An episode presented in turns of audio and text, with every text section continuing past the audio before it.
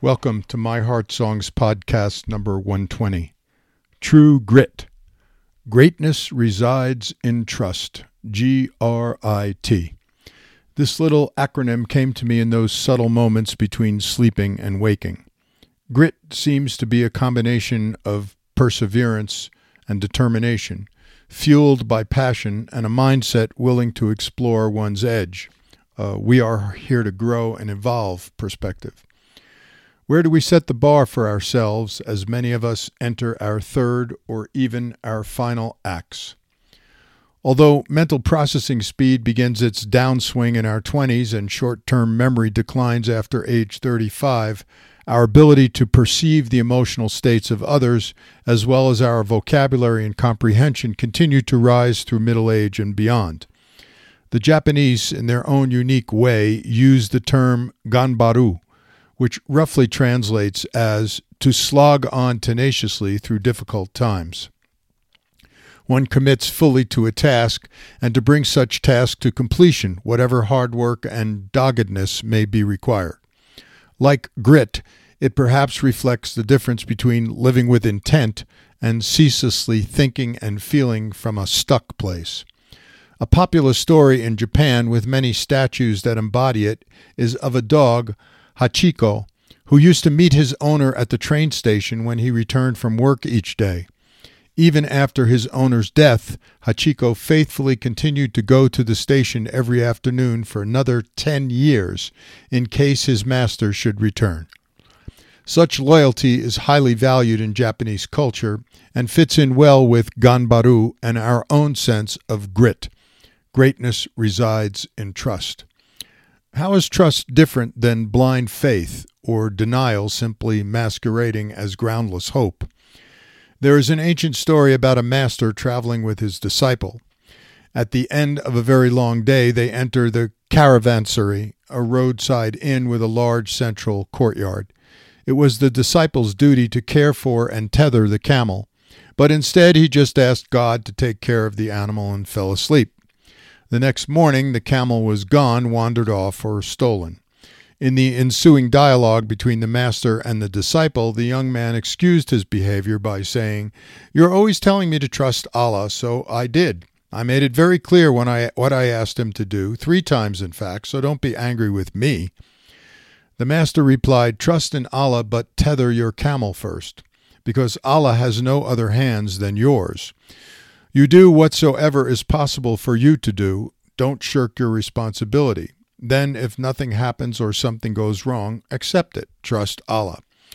One can easily substitute Jesus or Creator or the universal life force for Allah in this story to fit one's own spiritual perspective.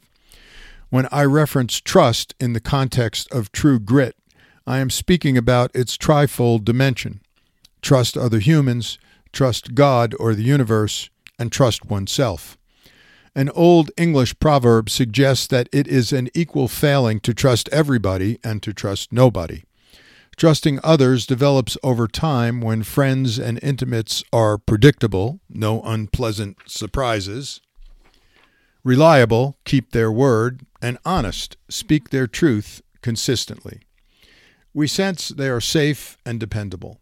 We develop a feeling of closeness and sense of responsibility based on the realization that we all have similar desires to want happiness and overcome suffering. Such compassion evokes openness, which supports communication, which in turn increases trust and decreases fear. A very positive cycle indeed. In contrast, trust God or the universe does not ask for such predictable, consistent qualities. In countless acts of radical acceptance, we surrender to what is happening, believing it is somehow for the best. Such trust is not blind waiting, but a call to action, a belief that what we do, the choices we make, matter and can positively influence the outcome. We trust in the flow of the life force we are reminded that even in the most difficult circumstances, there are beautiful moments. And trusting oneself, well, that takes a lifetime of paying attention to inner, subtle clues, an upwardly spiraling confidence born of can do with support from other beings. It's a gradual process to relearn to learn to rely upon our own experience and to count on the certainty of inner guidance. We slowly embrace that we are good enough and lovable enough in our depths to drop some of the masks that we have used for protection. Trusting myself has been a long journey of dropping any idea of perfection and a gentle opening of the inner gates that both keep me safe and limit my encounters with life.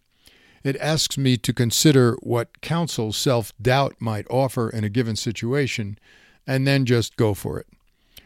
Don't you think it's true that we often betray our own trust more than others do? We forget we can trust fall back into our own arms. This precious brain wisdom of trust is strengthened when we see with the third eye, listen with the third ear, listen with a connected heart, listen with what the Eskimos call suketat, the ear of the animal, attuned to nature and other members of our tribe.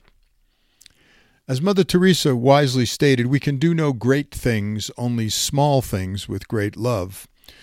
For Pierre Teilhard de Chardin, scientist, theologian, philosopher, love is at the physical heart of the universe. He viewed love as the attraction of all things toward all things. We could say that love is the universal ordering principle.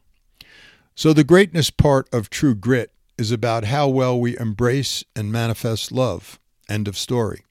And for the love to keep flowing, we must continually cultivate the three dimensions of trust I mentioned above other humans, the universe, and self.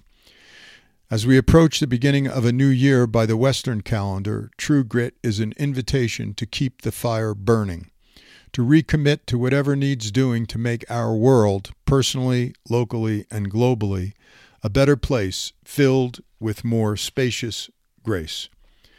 As always, thanks for listening, and remember, friends and family can easily sign up at myheartsongs.org.